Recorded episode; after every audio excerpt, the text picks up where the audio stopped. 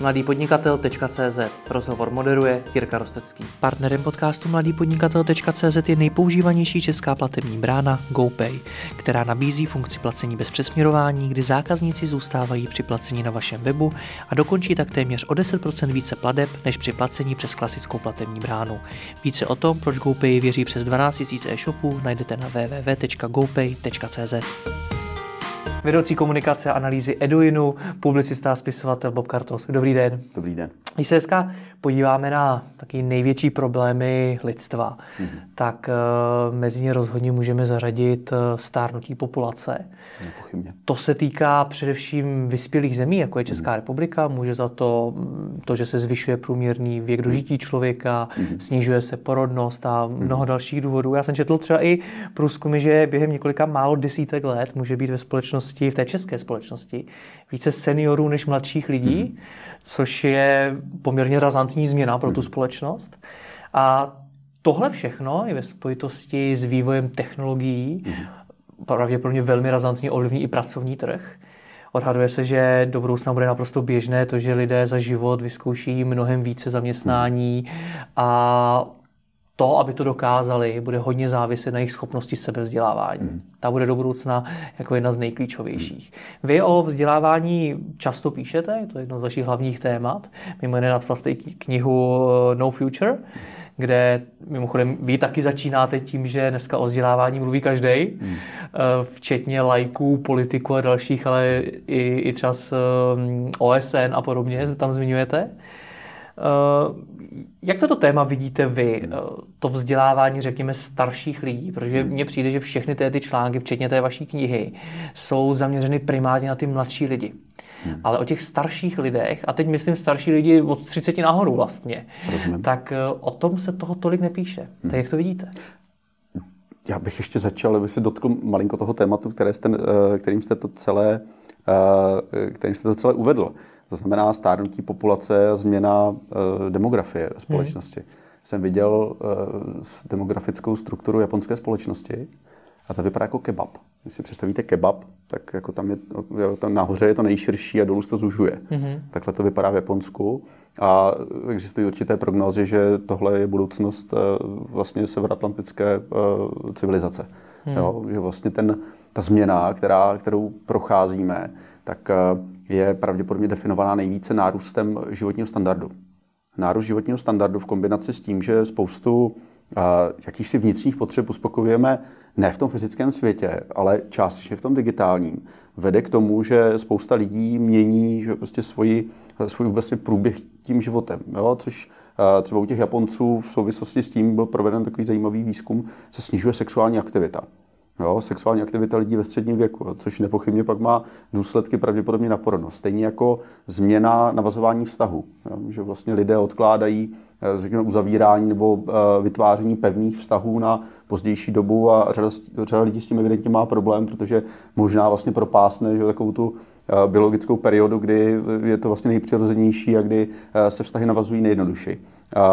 Ano, čeká to i českou společnost. Viděl jsem statistiku nedávno, porodnost je eh, na úrovni 1,5 hmm.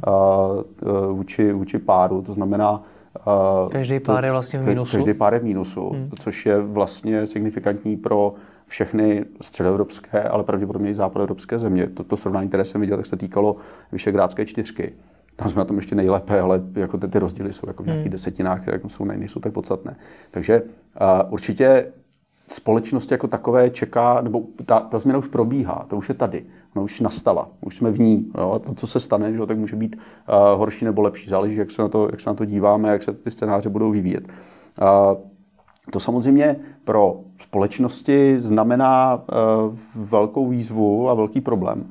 Eh, velká část seniorů, kteří spolehají na sociální systém, tak pravděpodobně eh, nebudou mít možnost v budoucnu, a bavíme se možná o našich generacích, nebudou mít v budoucnu možnost vlastně čerpat z, toho, z, toho, z těch penzijních fondů, z těch veřejných penzijních fondů takové částky, to znamená, bude pravděpodobně, budou pravděpodobně nuceni vykonávat nějakou činnost déle ve svém, ve svém životě. Skočím vám do toho, říkáte, když hmm. naše generace, mě je 26, kolik je vám? Mě 42. 42. 42. Takže to tý, se to týká už i třeba mojí generace? Já jsem, že to týká i mé generace. Mm-hmm. Jo, že vlastně mezi námi je tady nějaký jo, prostě 16 mm. uh, letý rozdíl, ale myslím, že má generace už uh, tím bude uh, do značné míry zasažena.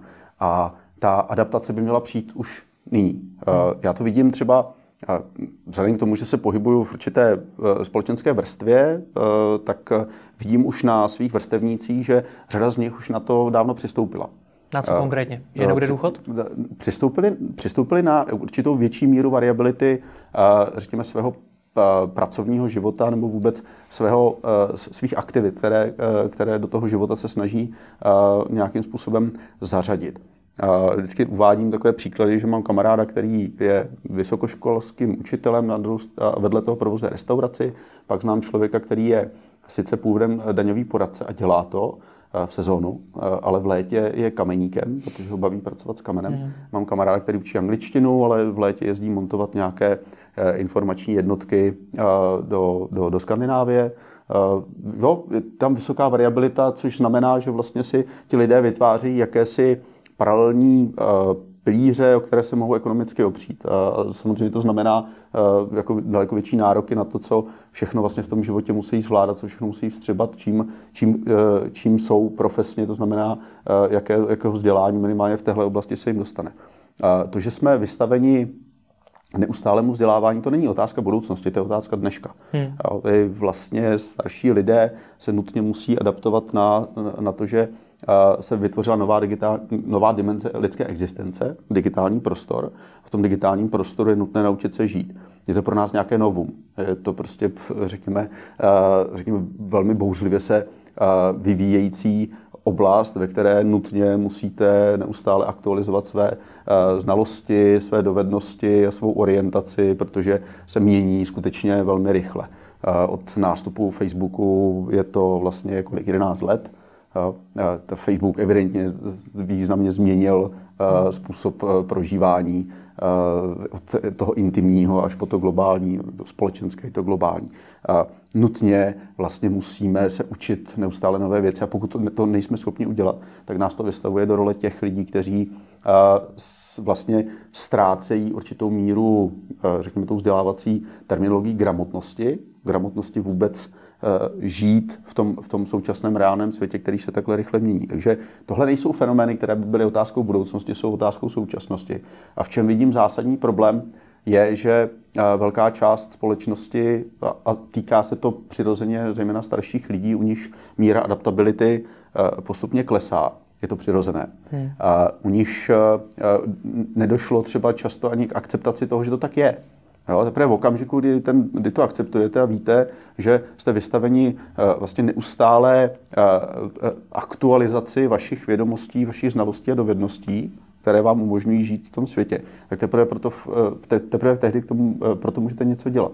A co vidím, tak tady vidím zásadní problém, že společnost to ještě neakceptovala, což se což může variovat různě. Jsou společnosti, které jsou na to připraveny podle mě více, které mají třeba propracovanější systém takzvaného celoživotního vzdělávání. Často to závisí na kooperaci, takové té klasické tripartity, to znamená státu, zaměstnavatelů a zaměstnanců minimálně v té profesní, eh, profesní rovině. Co, co vidím v České republice, tak eh, se samozřejmě pod tlakem, eh, pod vnějším tlakem změnících se okolností se to děje ale neděje se to pravděpodobně dostatečnou rychlostí, není tam dostatečný progres. Takže hmm. uh, to je určitá věc, uh, to je určitý, uh, určitý faktor, který může zejména českou společnost do budoucna velmi významně ohrožovat.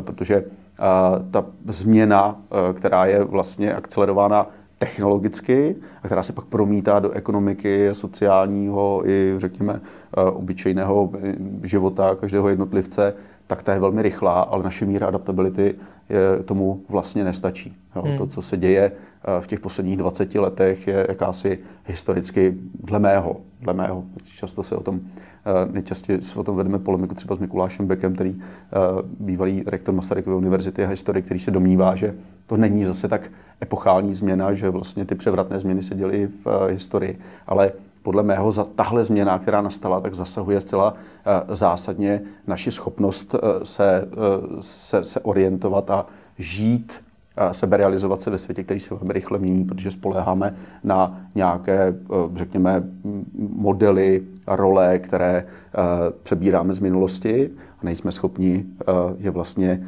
aktualizovat pro tu, pro tu současnost, notabene pro budoucnost. Takže ano, je to velké téma, a myslím si, že závisí e, nejenom na jednotlivcích, protože pokud bude záviset na jednotlivcích, tak se budou rozevírat nepochybně nůžky mezi tím, kdo bude schopen se přizpůsobovat, bude schopen těžit vlastně z toho, co ten e, svět při té rychlosti změny přináší, z těch takzvaných pomyslných černých labutí, kdo je bude schopen předvídat a, a kdo je, bude schopen ty změny, že prostě řekněme, nějakým způsobem anticipovat a na základě toho se a jako měnit že, prostě své, svůj způsob života, minimálně toho ekonomického, a pak budou ti lidé, kteří budou vlastně vždycky jenom ve vleku těch událostí a, a více či méně se stanou uh, oběťmi uh, toho, uh, té, té rychlosti, kterou, jak říkám uh, metaforicky, toho hyperloopu, který vlastně letí takhle, takhle velmi rychle, aniž by ten jednotlivec byl schopen uh, nastoupit. Hmm. Mluvíte o těch modelech z minulosti, které si přebíráme hmm. i dneska a to hmm. ovlivňuje naší budoucnost. Které to jsou? Já si třeba pamatuju, že když já jsem začínal, tak jsem eh, četl hmm. na blogu populárního českoamerického podnikatele Johna Vaňhary, hmm. že by člověk měl v podstatě tuším, že říkal do 30 let se učit, sbírat ty zkušenosti hmm. a potom by je měl umět prodat. Platí tohle ještě? Je zajímavé, že to, to, to může to může platit eh, do určité míry. Já myslím, že to, co zůstává a to, co bychom nepochybně jako společnost, ale třeba jako menší celky, jako nějaká nukleární společenská jednotka, jako rodina, měli mít schopnost předávat těm dalším generacím, tak je nějaká eh, hodnotová báze. No, ta hodnotová báze se zase tolik nemění. Eh, my bychom měli uznávat nějaká, nějaká, nějaká jaké normy společenského soužití a na nich stavět vzájemný vztah. Bychom měli budovat nějakou míru eh, důvěry eh, ve společnosti. Měli bychom, eh, měli bychom na základě té důvěry budovat něco, čemu říkáme společenský zájem. To si myslím, že bychom měli nadále se snažit v téhle společnosti prosazovat a mnohem větší měrou, protože si myslím, že to je jedna z věcí, na které, která v téhle společnosti dost jako citelně chybí.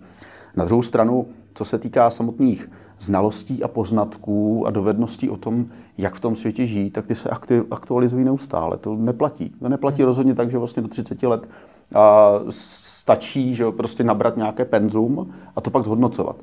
To je třeba můj případ.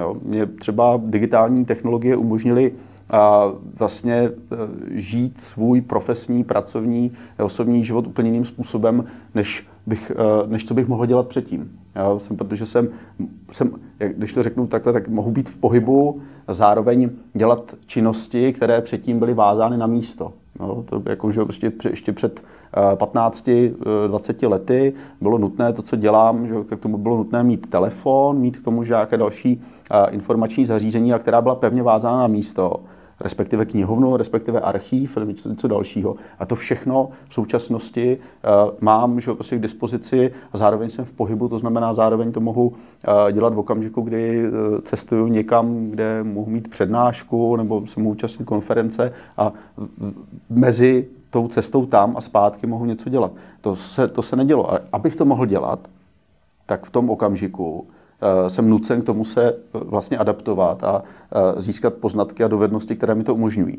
Získat know-how, které, které je zcela zásadní pro to, abych to mohl dělat. A hmm. tady si myslím, že vlastně to není jenom otázka, jak jsem říkal, jednotlivců, dokonce ani toho státu, ale i třeba společností. Když se bavíme, jsme tady v rozhovoru, který je primárně věnován biznisu, tak si myslím, že velká část biznisu vlastně na tohle ještě nepřistoupila. Velká část korporací pořád vlastně, eh, řekněme si, systematizuje eh, ten svůj vlastní chod a ty svoje vlastní procesy na základě těch původních starých modelů. To znamená, že jsou vázány na místo, jsou vázány nějaký pevný čas, přičemž tohle už dávno proběhlo nějakou, no, prošlo nějakou změnou a umožňuje to větší variabilitu. Ale je to otázka zase té setrvačnosti sociální, která jde proti rychlosti technologického vývoje a možností, které, které, které ten technologický vývoj umožňuje. Hmm. Jsme těch korporátů nebo obecně u toho hmm. biznesu, tak um, já mnohokrát slyším jakým způsobem se vlastně v něm perou ty generace. Hmm. Že ta starší generace říká o té mladší, že na ten trh vstupuje bez zkušeností, hmm. chce hodně vysoký platy, má prostě hmm. velký nároky. Hmm. Ta starší generace k tomu ještě dodává, že se vlastně jakoby neocenují její hmm. vlastní hmm. zkušenosti, že dneska seniorní člověk není tak poptávaný jako ten mladý, protože je starší. V mnoha, no. v mnoha oborech jsem četl, že jsou takhle lidé diskriminováni. Mimo jiné jsem to četl třeba o marketingu. Ano. Eh, vy jste mimo jiné v té vaší knize naznačil myšlenku, že jedním z těch modelů, který už hmm. možná do budoucna nebude platit, je ten o předávání zkušeností z generace na generaci. No. Že vlastně to, k čemu nás vede společnost, že si, že si vlastně předkové předávali ty zkušenosti, hmm. až došli k nám, že už to tolik neplatí. No, je to jeden z výraz, jedna z výrazných změn, které přičítám právě tomu tomu technologickému hyperloopu, který zbavil tu starší generaci toho statusu těch moudrých. Mm-hmm. Když si to tak vezmete, celý uh, lidský druh se po desítky tisíc let vyvíjel podobně jako jiní savci. Ze starších se předával, předávalo to, my tomu říkáme know-how, ale říkáme tomu třeba strategie přežití uh, na ty mladší. A prostě bylo to naprosto přirozené. Jo. Prostě do dneška to bylo, byl přirozený způsob, protože starší lidé měli prostě jednoduše eh, větší eh, nebo delší čas k tomu, aby o tom světě co si poznali a prošli tím životem, řekněme od začátku že až eh, do nějaké pozdní fáze. To znamená, že mohli zpětně těm mladším předávat určitou zkušenost, která není založená jenom na řekněme tom, jakým způsobem se zmocňovat toho světa okolo, jakým způsobem z něho těžit, jak získávat úplně na té nejtriviálnější způsoby třeba obživu a, a další ty, ty nejzákladnější prvky nutné pro náš život, ale určitou zkušenost životní.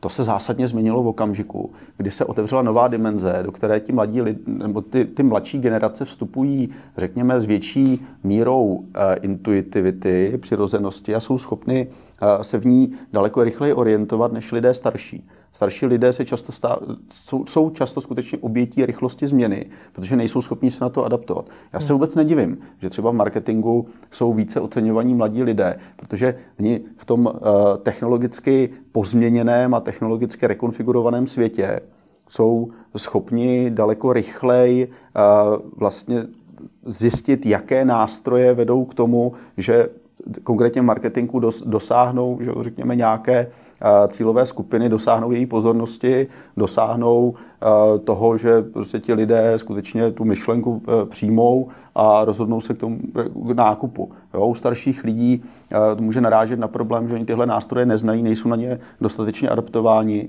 a tím pádem nejsou schopni tu práci vykonávat tak efektivně jako ti mladí.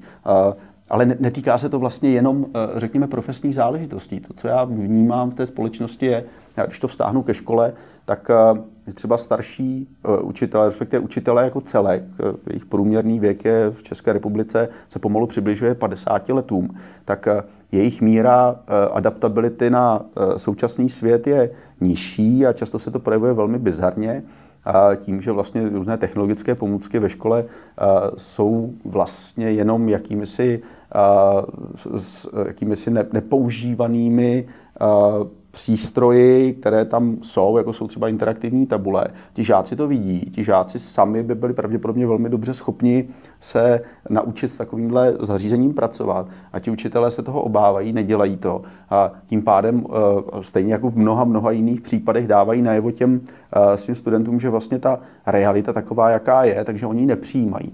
Jenže když ji nepřijímají a ti žáci na druhou stranu jako žijí v té realitě toho fyzic, fyzicky a digitálně uh, uh, utvářeného světa, tak najednou mají dojem, že ti učitelé teda skutečně žijí v nějakém jiném světě.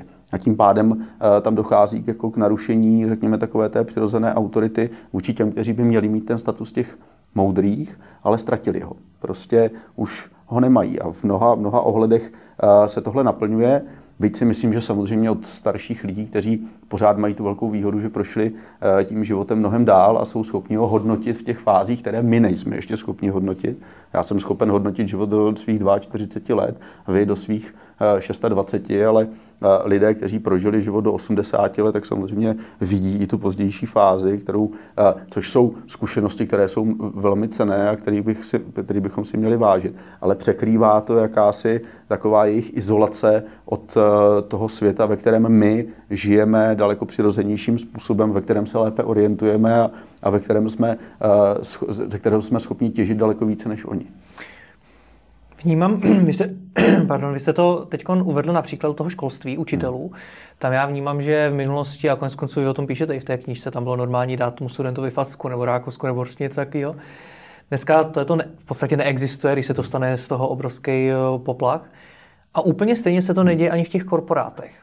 Takže pokud já dneska jako 20-30 letý člověk přijdu do korporátu, tak mám mít teda nějaký jako respekt z těch starších Aha. lidí, protože z toho, co vy mi popisujete, kde uh, vy říkáte, že zmizel ten status těch moudrých, hmm. tak já zkušenýho člověka v korporátu nemám považovat za moudrého? Mm, nedomnívám se. Já stavím, eh, možná to tam není zdůrazněno zrovna v té části, o které mluvíte, ale já stavím samozřejmě na vzájemném respektu. Já stavím na respektu vůči člověku, který má nějaké své kvality, řekněme přirozenou autoritou, respektive na, respektu vůči eh, komukoliv eh, jinému, nicméně eh, i u člověka, že, který třeba není tak zdatný v současných digitálních technologiích a zároveň má nějaké jiné, řekněme, nepochybné kvality, tak i on vůči mě může být nějakou profesní, profesní autoritou. Na druhou stranu ten problém, o, o, o kterém jsem tady mluvil, to znamená určitá míra dezorientace nebo horší orientace eh, v tom prostředí, ve kterém ti mladí lidé se pohybují naprosto bravurně a nemají s tím vůbec žádný problém, tak samozřejmě eh, ty staré lidi eh, vystavuje do zvláštní role. Oni najednou se cítí být prostě méně cení. Jo? A často jim to dáváno najevo. Nemyslím si, že to je správně, že, bychom, že by i mladší lidé, už se nemůžu považovat za mladého člověka, a že by mladší lidé měli s tímhle respektem těm lidem přistupovat a měli by si uvědomit, že oni se mohou do podobné situace dostat velmi rychle. Bude na to stačit na dalších 20 let, změna jejich životního stylu, změna jejich priorit, řekněme, upozadění že, prostě toho světa, ve kterém nyní jsou, že, prostě, ve, kterém, ve kterém teda běží že, na, té pomyslné, na té pomyslné špičce toho pelotonu, protože to, co se stane za dalších 20 nebo za dalších 40 let, je, že oni budou zase v pozici těch starších lidí, kteří už třeba nebudou tak dobře orientovaní v tom no, světě. Mně je 26 a upřímně řečeno, já už taky dneska nerozumím no. ještě mladším generacím. Jasně. nikdy jsem nebyl, nebo nikdy jsem nepochopil TikTok, no. nikdy jsem nehrál Pokémon Go a podobně. Vidíte. Uh, když slyším mladí lidi, třeba když jdu na nějakou střední školu, o čem se baví, tak kolikrát vůbec netuším. Ano, úplně, úplně, úplně cizí, to jsou cizí elementy, že jo, prostě, jo, jsou skutečně se pohybují v nějakém světě, že jo, kterému nerozumíme, protože se v něm nepohybujeme. Až samozřejmě, když bychom asi chtěli, tak to není tak tak složité. Hmm. Jo, asi jsme schopni pochopit, že prostě jakým způsobem na jakých principech stojí uh, Pokémon Go, na jakých principech stojí řada dalších her uh, či sociálních sítí, které jsou, jako, které pulzují mezi těmi mladými lidmi. Ale my přece jenom jsme se posunuli v té životní fázi někam jinam a tím pádem se naše priority změnily, což eh, je jeden z problémů, který eh, tahle společnost má, že prostě ty generace si žijí že prostě v, jakoby v jiných univerzech, jako trošku jiných vesmírech a nejsou schopni si navzájem pochopit, což, což může být velký problém, protože ta diskontinuita je, je něco, co je podle mě historicky naprosto nové a nevím, jak se s tím e, jsme schopni vyrovnat. A ještě k těm mladým, abychom tady nemluvili jenom o, to vypadá, že tady pomluváme e, starší lidi, to tak vůbec nemá být. Já si strašně vážím toho, co jsem se třeba naučil od svých rodičů, co jsem se naučil od svých a od svých učitelů, čímž myslím učitele, spíše ty lidi, na které jsem narazil byly to pro mě prostě impozantní autority, od kterých jsem byl schopen převzít jakési způsoby myšlení, uvažování, jo, kteří mi otevírali nová okna tam, kde, jsem zatím viděl jenom zeď. Jo, tak vůči těm lidem mám obrovský respekt a hrozně si toho vážím. A k těm mladým lidem bych rád dodal to, že Eh, vy jste tady narazil na to, že vlastně eh, se ti starší stěžují na to, že nejsou dostatečně oceňováni, zatímco ti mladí přichází s poměrně vysokými nároky. to je obrovská past, ve které se mladí lidé ocitají.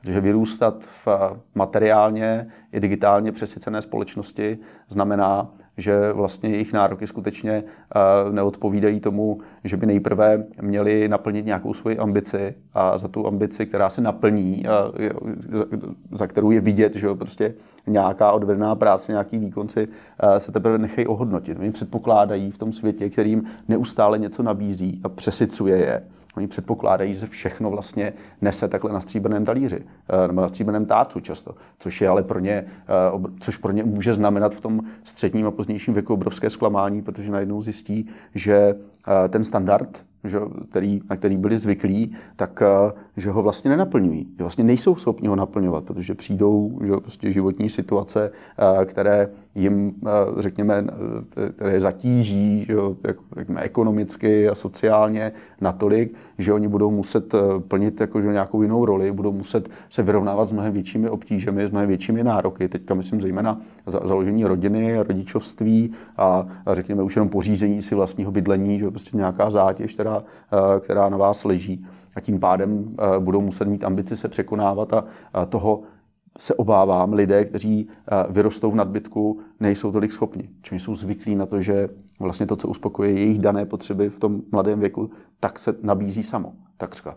Jo, a v tom vidím velké nebezpečí, protože třeba ta moje generace ještě v těch 90. letech se tomu vždycky smál, nebyl jsem ten případ, a smál jsem se těm 90-kovým v úzovkách UPíkům, kteří byli uh, ochotní pracovat uh, 25 hodin denně, 8 dní v týdnu a uh, vlastně brali to jako, že to je součást jejich životního stylu. A nemyslím si, že by to bylo jako ideální, nej, nejsem toho zastánce. A na druhou stranu jsem tam viděl jakousi, jakousi vůli a potřebu překonat ten, eh, ten současný stav a dospět k něčemu lepšímu. Jo? Vidět nějakou perspektivu a jít za ní. Jo? To si říkám, vlastně, jestli se, neříkám, že to úplně chybí, a tak nějak se to rozmělňuje. Jo? Ta perspektiva eh, pro některé lidi, a trošku se tomu směju v té knížce, je, že se naučím vařit kávu na 200 způsobů. To je hezké, ale nevím, jestli je to dostatečné, že prostě z hlediska nějakého sebenaplnění a seberealizace.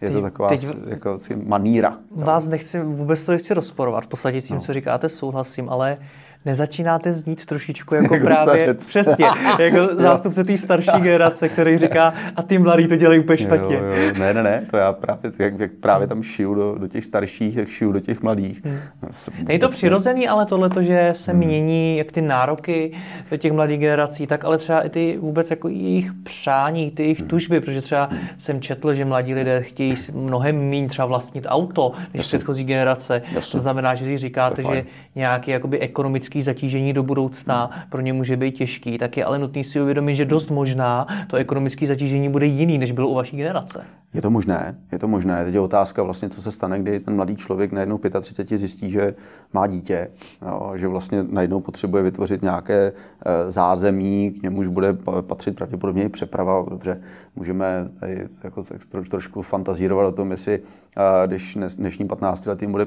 35, jestli budou potřebovat auto, a, a nebo jestli budou mít jenom aplikaci a, a budou se přepravovat nějakým a, a jak říká uh, Tomáš Sedláček, autem na druhou, jako, že prostě, jako, a, něčím, co se řídí samo, že prostě hmm. auto už to je, ale ještě máte to autonomní řízení. A samozřejmě, samozřejmě je to tak, a nejsme schopni, jedním z velkých problémů naší společnosti je, že nejsme vlastně schopni předvídat, jaké změny přijdou, řekněme, v horizontu deseti let a jsme schopni to jenom velmi těžce odhadovat na základě nějaké extrapolace toho, co už známe teď. A na druhou stranu skutečně to, co vnímám, a není to jenom ta, ten nadbytek, Jo, není to jenom ten samotný nadbytek a uspokojení těch potřeb a odklad, eh, řekněme, dospělosti, Jo, to, co se děje jako reálně až v téhle historické době, se nedělo v okamžiku, kdy ti mladí lidé byli donuceni si vybudovat jaké, jakési své vlastní zázemí a dosahovat že prostě uspokojení těch hmm. potřeb vlastní silou.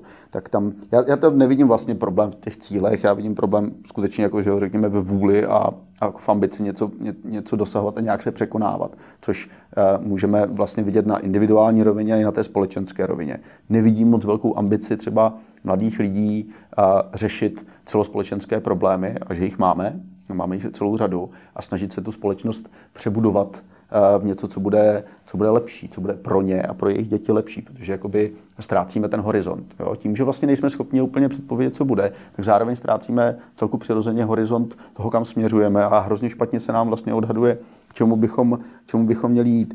A ještě jedna věc, která, eh, která mě tak trošku znepokojuje, nebo trošku, docela hodně, zase té knize na to pozorňuji jako jeden z zásadních problémů, ta, ten přebytek nás staví, eh, nás staví do role lidí, kteří se špatně rozhodují.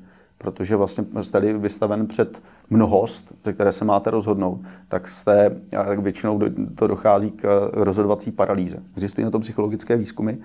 Jeden z nich tam právě cituju o tom, že když v 90. letech při jednom experimentu byly, byla jedna, vlastně jedna skupina zákazníků v supermarketu vystavena tomu, aby si vybrala mezi pěti džemy a druhá mezi 27 džemy, tak ta, která vybírala mezi pěti džemy, několikanásobně častěji došla k rozhodnutí, který si koupí. Těch 27 je prostě už matoucích. Už Takže prostě... bylo za komunistů líp, když nic nebylo. To bylo Británie, tuším. v 90. Myslím, letech. A, jasně. No ne, ano, no jasně, no tak jestli to nepamatujete, já ano. Jo, prostě když jste šel do obchodu, no tak jste tam měl uh, tři druhy čokolády maximálně a, a ne, že jste měl jakože prostě nekonečný, uh, ne, ne, nekonečný jako, když výstavu, že prostě nejrůznější čokolád, že prostě, který, který, mezi kterými si nevyberete. Je to mimochodem jedna z vlastností, které bychom si my jako lidé žijící v takovémhle přebytku měli osvojit. Já se snažím se třeba na to adaptovat. A když se bavím o té čokoládě, Jo. Já tam přijdu, podívám se, že jo, prostě zhodnotím uh, cena výkon, že jo, prostě vím, co mám zhruba tak rád, strávím s tím maximálně 3-4 vteřiny a já se s tím nechci otravovat. Já se tím prostě nechci zatěžovat. Eh, kupoval jsem eh, kola s zimními pneumatikami na auto Eh, udělal jsem to chytře, nechal jsem si poradit. Kamarád mi poslal nabídku, podíval jsem se, do deseti vteřin jsem byl rozhodnut. Nebudu se tím zabývat. A mohl bych tím strávit týden, hmm. každý večer, mohl bych porovnávat všechny možné parametry, mohl bych, uh, já nevím, že prostě jít až do těch nej, nej, nej, nejbizarnějších detailů. Ale já to prostě dělat nebudu. Že já mám v životě, jsem si stanovil důležitější priority a ten čas, který tady mám, který je omezený, tak chci trávit něčím, co mi dává větší smysl nebudu se skutečně, nebudu upadat do toho, že bych, já bych mohl takhle se rozhodovat v podstatě o, o, o čemkoliv a neomezeně dlouhou dobu. Jo, ale e, co, co, co by to znamenalo? Že ten život strávím uh, rozhodnutími, která se týkají naprosto marginálních a nepodstatných věcí? To já nechci. Jo. A myslím si, že tohle je věc, kterou vlastně, uh, nebo tohle je dovednost, kterou musíme nutně, na kterou se musíme naučit, kterou si musíme osvojit a zároveň předávat i, i dětem. A já mluvím o, o, já když o tomhle mluvím, tak zároveň mluvím o svých vlastních dětech, protože uh, se, se jich to týká a snažím se jim to nějakým způsobem uh, zprostředkovat, tady tuhle hmm. zkušenost. To je to, co popisujete, si myslím, že nazývá Sven Brinkman uměním uměřenosti. No. Možná velmi zajímavá kniha, Umění uměřenosti se jmenuje. Ještě mi řekněte jednu věc, jak se, jak se mění ty vztahy. Vy jste hmm. tím začal na začátku, hmm. že se velmi výrazně proměňuje i to, jak mladí lidé dneska navazují vztahy. Tak co se děje? No, to, na to jsou zase už jako evidentní statistiky.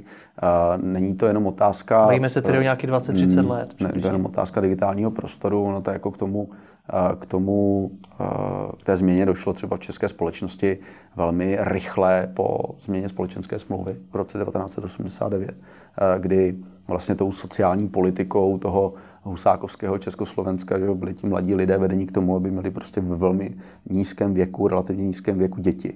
Hmm. No, což mělo nějaké uh, svoje uh, politické opodstatnění, protože když uh, lidé mají děti, tak uh, většinou nemají tendenci uh, mít roupy, bouřit se a tím pádem jako nahlodávat systém. Hmm. Jo, což je jakési sociální, sociálně, sociální inženýrství, které Eh, může, může po určitou dobu fungovat. Pak došlo k obrovskému zlomu, snížila se porodnost, oddálila se porodnost, jo, tím, že vlastně lidé začali uh, si daleko víc jako, že, že, užívat sami toho svého života, místo toho, aby v 18 letech stali rodiči a starali se o děti. Ale s tou digitální, uh, s otevřením digitální dimenze došlo ještě další gradaci tady tohohle fenoménu.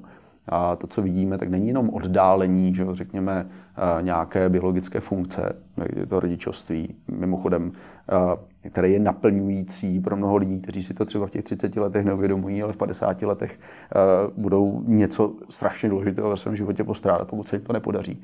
Jo, jsou ty generace, zejména u žen, eh, které jsou bohužel že prostě biologicky determinovány, že ten jejich věk v okamžiku, kdy ještě mohou jako mít děti, tak je mnohem nižší než, než u mužů. Tím pádem vlastně jsou někdy na přelomu, eh, řekněme, druhé polo, mezi 35. a 40. rokem života vysloveně, že prostě jako biologicky donuceny, že prostě k tomu o tom uvažovat, zdali teda mít děti nebo nemít děti tak eh, to vede že prostě k určité míře že prostě jak, jakési, jakési psychické nespokojenosti až, až nějakého dlouhodobého stresu či frustrace.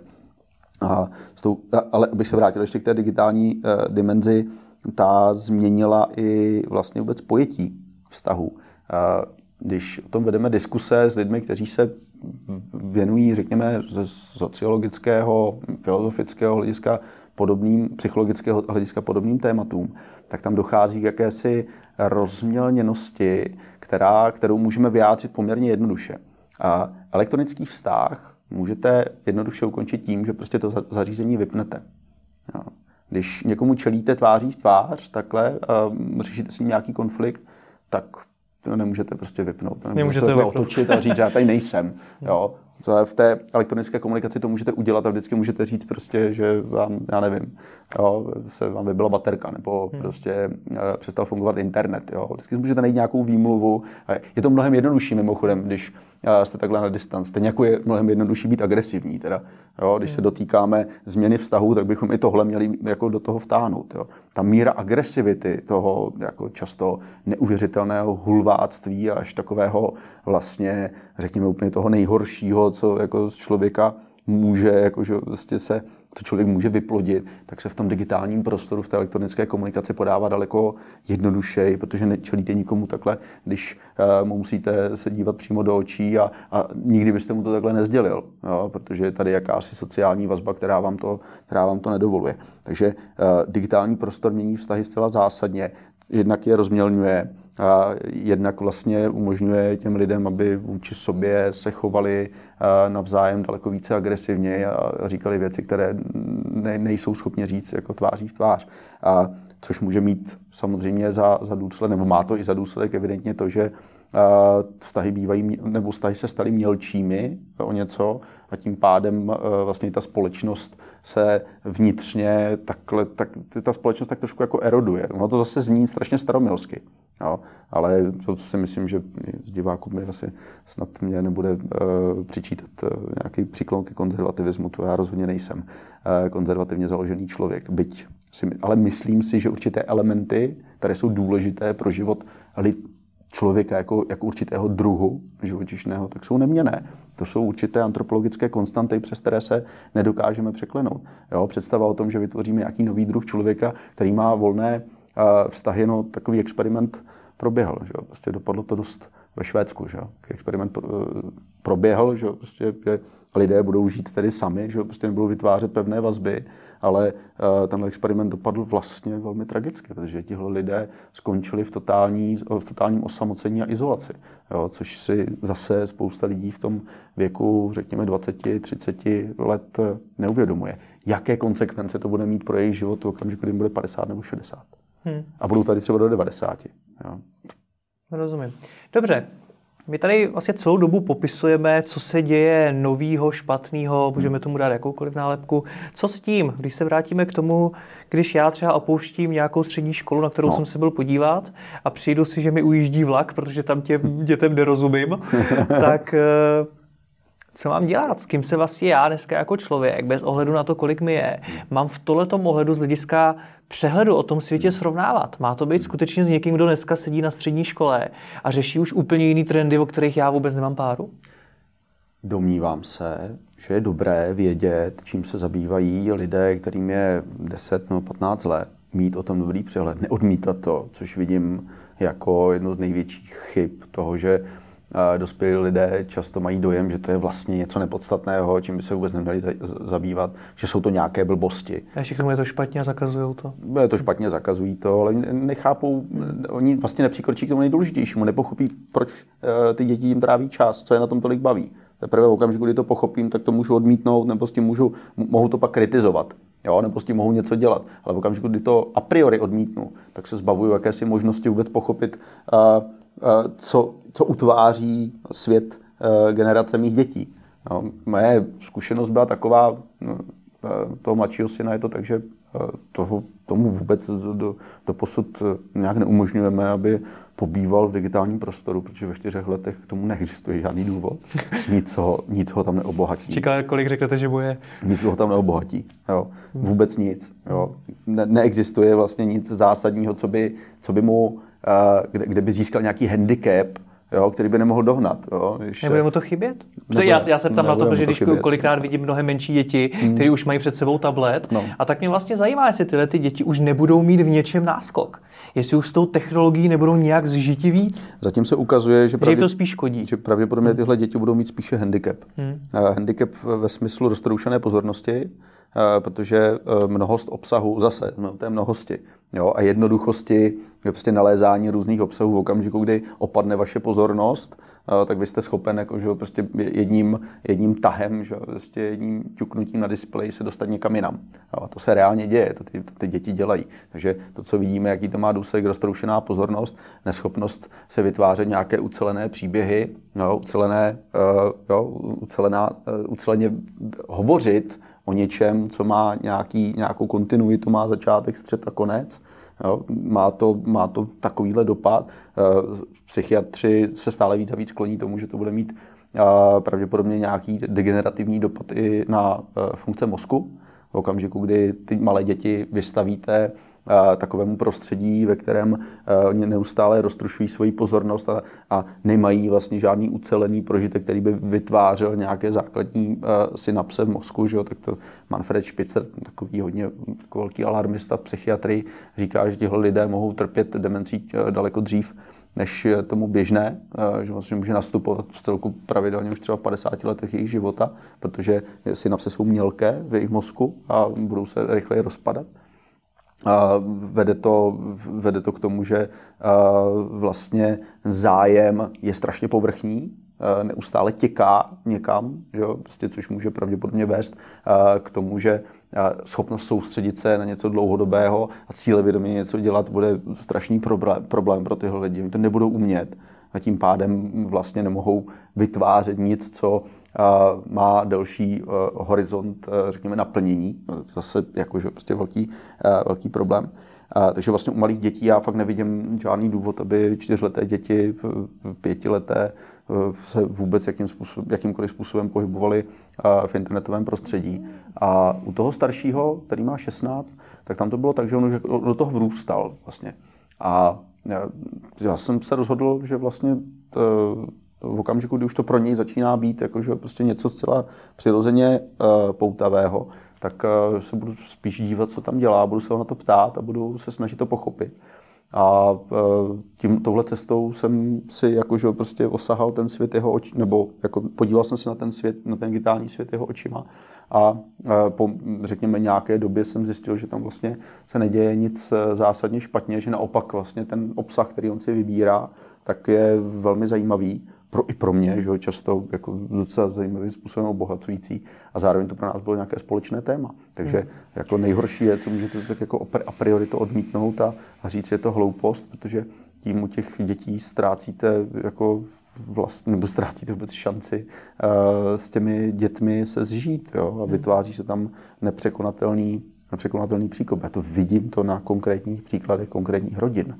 Jo? To není žádná kartouzová eh, jako dystopie. To je realita současnosti. Vraťme se ještě na závěr k tomu biznisu. Co mám dělat já jako firmy?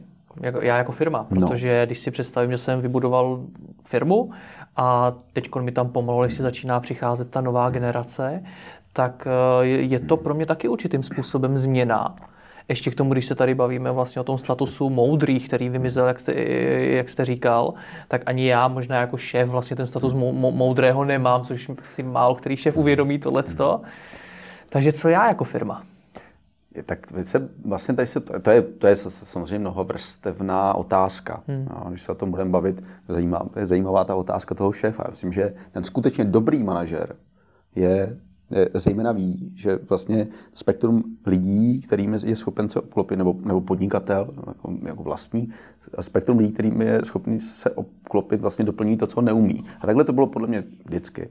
Jo, že vlastně eh, skutečně dobrý manažer nebo podnikatel věděl, že na to, co neumí, musí najít toho nejlepšího člověka, který mu pomůže dosáhnout jeho cíle a zároveň se od něho něco učit. Což, což je princip, který platil i v minulosti. Uh, stejně jako princip úměrnosti, když se k tomu mimochodem, jako, hmm. že prostě budem, tak to je stará filozofická myšlenka, že prostě, která se táhne tisíce let dozadu. A v současnosti ale je nutné si uvědomit, že vlastně ta míra té neznalosti se může rozšiřovat, respektive míra znalosti je mnohem menší a izolovanější. A ten manažer nebo ten podnikatel musí nutně přistoupit na to, že budou oblasti, že, vlastně do kterých uh, vidí skutečně minimálně a tím pádem musí daleko lépe pracovat uh, s lidským potenciálem, obklopovat se zase jo, lidmi, kteří toho jsou schopni, ale uznat těm lidem, že prostě i těm mladším často když se vlastně to spektrum se bude daleko více jako rozšiřovat. Těm mladším lidem musí uznat, že jsou experti na oblast, kterou, na kterou on expert není a, a jako zbavit se takové té zvláštní a, představy o tom, že jeho autorita spočívá v tom, že je tedy na tom vyšším, hierarchicky na vyšším postu. Jo, no to s tím součást, samozřejmě to s tím souvisí, ale ta autorita by být postavena zejména na jeho jako přirozeném chování a, a přirozené schopnosti pracovat s těmi lidmi. Jo, to je, tam se projevuje autorita. Mimochodem úplně stejné jako u učitele. Jo, no není žádný zásadní rozdíl. Když učitel staví svoji autoritu na, na tom, že jenom uh, vlastně reprezentuje tu školu, nějakou instituci, takže jenom formální ta autorita, tak to nefunguje.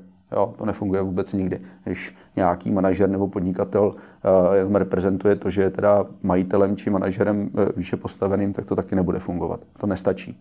Jo, musí jako daleko lépe umět pracovat s lidmi. Vůbec práce s lidmi je, řekněme, něco, co je otázkou, velmi významnou otázkou budoucnosti, protože jak se, jak se ukazuje, tak uh, třeba automatizace, algoritmizace bude pohlcovat, uh, v, v, řekněme, uh, činnosti, které jsou rutinní a které vlastně souvisí spíš s prací s materiálem, že prostě, nebo s daty. Jo, ale práce s lidmi tam pravděpodobně, že ten, tenhle sektor bude, uh, bude nabízet daleko více a více možností a, a, a týká se to podle mě i biznisu. No a co se týká firm jako takových, tam si myslím, že existují už dneska, bylo by dobré to sledovat, existují firmy, eh, které jsou schopny se velmi dobře adaptovat na současnost. Ale stojí to samozřejmě velké úsilí a stojí to určitou invenci, kterou do toho musí, kterou do toho musí vkládat. Jsem se nedávno bavil eh, s jedním pánem se z firmy, která eh, prodává, to obchodní firma, která dováží a prodává zemědělské stroje. A oni samozřejmě mají problém eh, s určitou reprodukcí vlastně pracovníků, protože ti starší odcházejí a, a u těch mladších často narazili na to, že nejsou motivovaní, ta práce je vlastně nezajímá a berou to jenom jako něco dočasného, jo? respektive hmm. jako vůbec mají problém to pokrýt.